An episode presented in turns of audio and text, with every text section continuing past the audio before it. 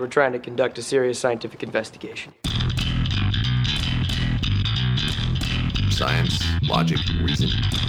Do you have any hard data? Now, that's what I call science. That's What I Call Science is proudly recorded in Tasmania at Edge Radio. We would like to acknowledge the traditional owners of the land on which we are gathering to record this episode. We recognise the ongoing contributions that Aboriginal and Torres Strait Islander peoples are making to the sciences. You're listening to That's What I Call Science, the weekly radio show and podcast that brings you independent and, we hope, interesting STEM, science, technology, engineering, and maths content from Tasmania. The show is proudly supported and recorded by Edge Radio, Hobart's premium youth station. Head to edgeradio.org.au for more information. My name is Neve Chapman. I'm joined in studio by my co host, Kelsey Pickard, and our special guest, Matthew Fielding. So, we are all Young Tassie Scientist alumni, and I'm really excited to actually have a chance in studio to talk to grown-ups about our work. Because usually we're delivering talks to children. It's a little bit different but i also feel like every single time i've listened to both of your talks i've learned something which is awesome. So we're in studio today to talk specifically about matt's work. Now matt you are a um, bird nerd. What's the technical term for a bird nerd? The technical term for a bird, well, a bird nerd, the technical term is a twitcher.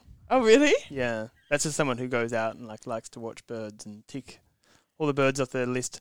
But the b- name for a bird scientist is an ornithologist. ornithologist so what are your the main species of interest in your research Sure. So there's probably two kind of main species I focus on. One is the forest raven, or as everyone calls them in Tasmania, the crow. um, I'm sure everyone knows what they are. And the other one I study is the emu. The emu. So there are no emus in Tasmania. No, there are no longer eh, no emus in Tasmania. Ooh. once was. Teaser. Are they related? I'm Uh, assuming they are. Yeah, they were, the Tasmanian one was a subspecies of the mainland emu. Okay, cool. And how far into your PhD are you? About a year and a half. Cool. And then so when you were in like your undergraduate, did you start off doing like general sciences or zoology or something and then decide to specialize in birds or was it that you knew early on that you were very passionate about birds? No, so I wasn't I wasn't a bird nerd until second year of uni. So I started off just doing a general zoology uh, degree just because I liked animals. I was vegetarian, so I was like, oh, I'll do Just I makes do animal science. I don't really know. And then yeah, second year we did a um, bird watching project. Um, I knew nothing about birds really then. I only knew a, knew a few of them. I probably called forest ravens crows back then. um, and then I just yeah fell in love with it and just kept following that path. And then slowly more and more became more nerdier and nerdier about birds. That's interesting. So, what was it that you loved about it? Like, is it that you're like being so? For our listeners, I think one of the most enjoyable science communication experiences I've had was when we went to the West Coast. We went on this like short little walk from our accommodation, and I swear to God, listeners, we could not get five steps without either Kelsey or Matt stopping and being like, "Oh, look at this wonderful piece of nature." But then, not only would they be like, "Oh yeah, that's pretty great," they would be like, "Oh, but what is it, and how do we figure it out?" And then collectively, they would merge their sciences and be able to like you know pretty much figure out what most of the stuff we were looking at was. And as a medical scientist, this was like completely alien to me, and I was like, "Huh?" so it was very very cool. So was it when you in second year when you went and you did probably a field trip? Was it the whole bird watching and how interesting that is? Yeah, I think it, it comes back to similarly to what you said, like going out and walking around and being able to identify things and work out what things are and just paying attention to things that you don't usually pay attention to. Like I would used to go for walks in the bush and I wouldn't notice bird calls and if I go to walks with my friends they won't hear anything and I'll be like, Did you hear that? And they'll be like, No, I didn't hear anything. I was like, That was a um grey shrike thrush. Jeez. Jeez, anyway, how did you not know that? Um, but yeah, I think that was the the thing. Just wanting to, or just enjoying the process of going out and just knowing what I'm listening to. I guess. That's pretty cool. So, Kelsey, you're a plant geneticist, and it was well. We've talked about your um experience of getting to stem cell. Do you find it similar that when you're out and about, because you're very into plants, and when we were stopping like every few minutes, you were like and tracing back how we could like figure out what type of plant species it was too. Is it much the same for you in terms Yeah. of studying the natural sciences? It is, and it, I sort of started out the same way, going and doing field trips where we would go and identify different plants out in the bush, and just having the knowledge to then key out a different species and figure out exactly what it is just by the physiology. I mean, I don't listen to plants like Matt listens to birds, um, but yeah, I find that super fun. Um, and then yeah, just being out in nature becomes more interesting. Yeah, that is true. I think I learned heaps when I went on a walk with you guys. Whereas usually I'm just like walking along, really like, doo doo doo, ooh, that's a pretty view.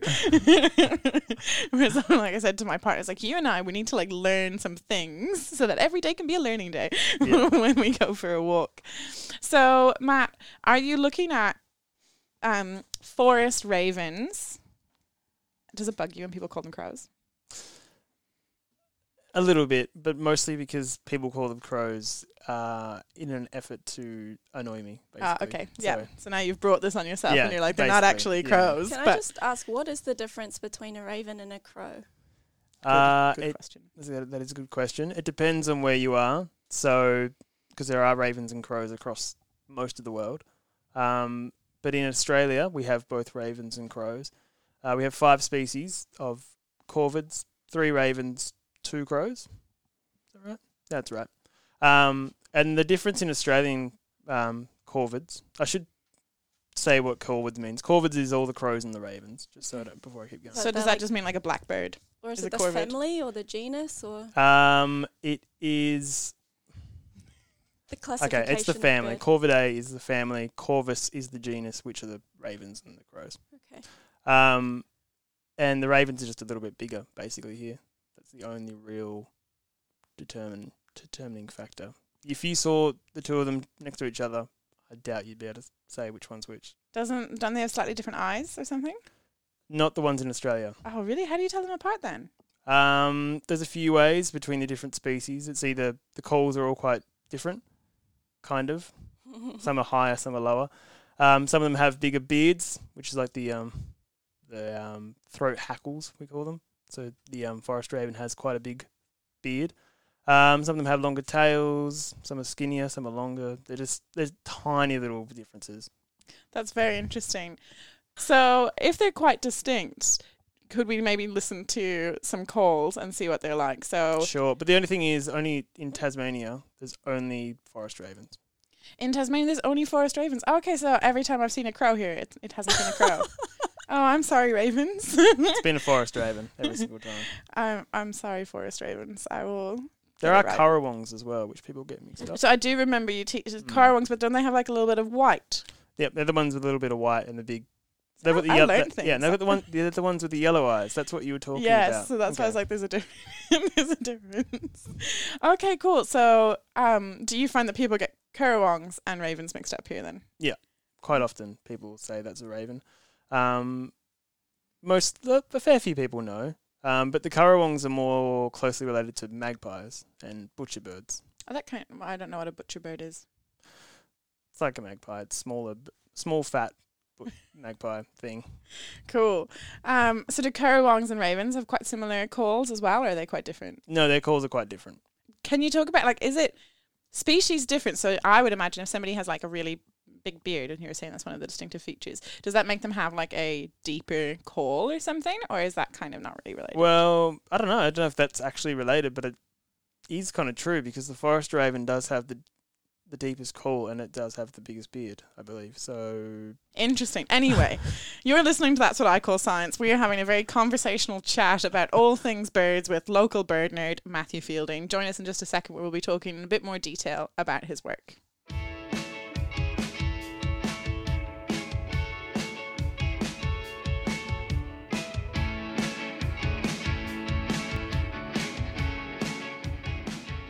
You are listening to That's What I Call Science. My name is Neve Chapman, and I'm joined in studio with Matthew Fielding and Kelsey Pickard. So you were saying there that um, birds, you can particularly tell them apart by their bird call.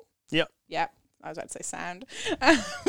so do you have any examples, and could you talk us through how you tell the differences? Um, sure. Okay. So the three birds that people often would get dis- um, mixed up is the ravens and the currawongs. So there's two currawongs in Tasmania, Oh. Um, but they all have very different calls. Um, so the forest raven has that deep kind of core, like Not going to demo for us. cool. Uh, it sounds like this. Um, and then there's a, a black currawong and a grey currawong. So the grey currawong is what we call the clinking currawong, and that's found on the mainland as well. And it sounds like this. You see how it's got that kind of clinking kind of noise? Oh, yeah. Clink, clink, clink, clink, kind of. And then we have um, the black currawong, which is only found in Tasmania. It's endemic to Tasmania, so that means it's only found here. Um, and that's the one you kind of see when you go up to Cradle Mountain or you go up into the mountains like Mount Wellington. You'll often hear this. So it sounds like this.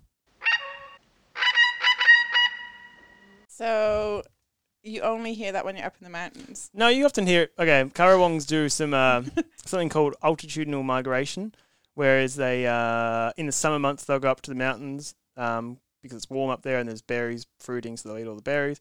Um, whereas in the winter they'll come down to low altitudes because it's too cold up high.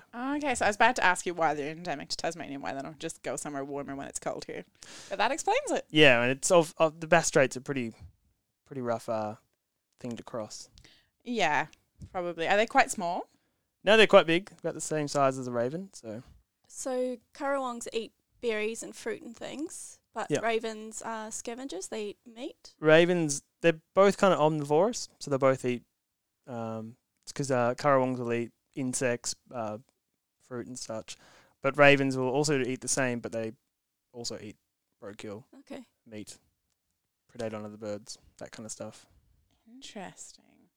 So, would things like ravens, do you look at roadkill in ravens as part of your work? Yeah, sure. So I'm looking at the ravens on the Bass Strait Islands, actually. Um, so King and Flinders Island, and I'm looking at uh, what they're using, what resources they're using over there, and one of those resources obviously is roadkill. Is there a large population of ravens on these islands? Yeah, sure. So uh, King Island, uh, the ravens on that island have actually kind of the populations have kind of gone through the roof recently. Um, farmers said back in the fifties there weren't any ravens there, which is crazy, and now you can't go anywhere without seeing them. There's hundreds and hundreds. Wow. So they're basically taking over the island.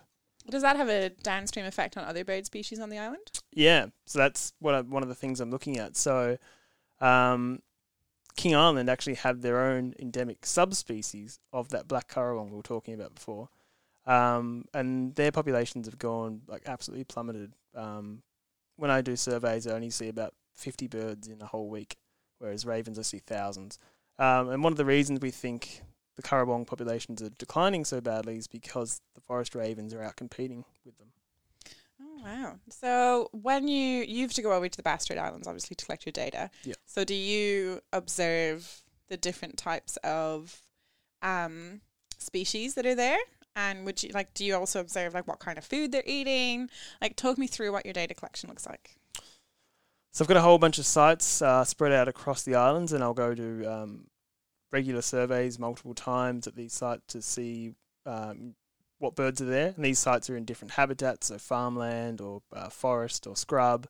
Um, and I'm just looking at what bird, different birds are using different habitats, uh, specifically focusing on the forest ravens. But while I'm also there, I'm also doing these surveys along roadsides for um, roadkill and raven observations. So looking at if the ravens are using these roadkill more than, say, just not using the roadkill. And why would we want to know if ravens are using the roadkill? Um, because roadkill is such a serious problem in Tasmania, we've been called the roadkill capital of Australia, or even the world sometimes. Um, that means the ravens have an abundance of food. So the more food they have, the more they can grow and they can, you know, populate the uh, um, areas. And so the problem is if we have more ravens, there's carry-on effects because they can um, prey on other birds and um, they have a lot of problems for farmers as well. So content warning. What do they do Mm. to the farms? Okay, so they um, this is not a content warning, but they will you know go to orchards and go to crops and stuff and eat all the food. But another thing they also do is they're a problem for stock because they will often uh, attack young lambs or young uh, calves, and unlike wedge tails who will just pick up a lamb and take it off and kill it quite quickly, the ravens are quite slow in their attack, and they will target the eyes or other soft bits of the lamb. Yucky. That's not very pleasant at No, all. so they're quite a problem when they're in quite high abundance. Why is roadkill such a problem in Tasmania? That is a good question. Um, there's a number of reasons we can kind of hypothesize, and that's the abundance of animals we have in Tasmania, but also the, abundance of forests we still have. Um, and we have a lot of kind of forests bordering farmland, and so the um, animals like pademelons and wallabies will cross the road from the forest during the night to go eat all the you know wonderful grass that's in the farmland, and then in that process they get hit quite often. Okay. Leading on from that, there's obviously roadkill across the state. You are Mm. one man trying to find out what the relationship between roadkill and ravens um, is and the implications of that. Is there a role for citizen science here? Because I swear almost every day that I go into work, I see a raven having a little chomp on some roadkill. Um, has there? Do you, are you aware of any role of citizen science in like the roadkill space or raven diet space?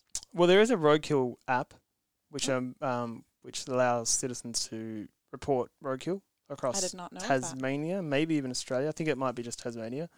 Um, obviously, they're not going to be recording raven observations either, but um, I mean, that could be something that could be extended to look Mm. into that. What is the purpose of that app? Are they trying to?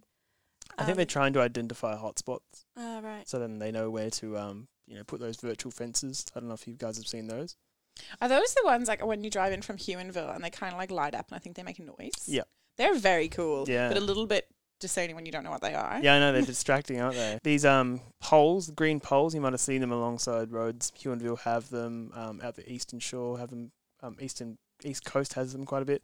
But basically, they when a car's coming along, they'll pick up the uh, signal from the headlights, I believe, and then they will uh, emit a high frequency noise that scares the um, wildlife away and off It's- the road. It's pretty interesting that that sound would scare the animal more than just the headlights from the car. But I suppose maybe the sound does it as like a preemptive warning. So that yeah, like if they're so it's behind the, before kind of they even get there, really. whereas the lights could probably be quite discombobulating because I know if Mm. I'm walking towards bright headlights at night, I do not find it very easy to know which way I should go. um, so that's really fascinating. In just a moment, we're going to be talking to Matt about his work on emus and getting into maybe some of the future implications of that, of like how we can plan the future by looking towards the past.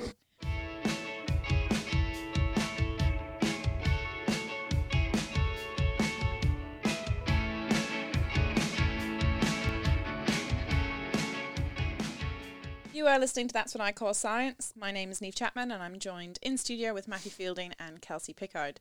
We've been picking Matt's brain about all things birds. And uh, Kelsey, weren't you just about to ask Matt about his emu research? Yeah. So you have been studying emus that used to be on Tasmania, but by studying the emus that are living on the mainland. Is that right? Yep, that's right. So yeah, we used to have emus here in Tasmania um, until Europeans came and um, colonised, of course. Um, so they went extinct in 1850. And they ate them all. Yeah, well, so there's a few. We're not yet completely sure exactly how they went extinct, but it would have been a lot of hunting by Europeans, hunting by the dogs that they brought. Um, other- species like rats might have eaten the eggs. So there's a whole bunch of um, theories, but we're not entirely sure. All we know is they are no longer here, basically. Were they eaten? Like, are there any records of them being eaten? They were definitely eaten. Um, a lot of sealers would have eaten them um, up the northeast coast and such. And there was another emu that was on King Island as well, which is um, which was even smaller than the mainland emu. Um, So, what's the size difference between the mainland emu and the extinct Tasmanian emu? Um, so the mainland emu, on average, is about 180 centimeters.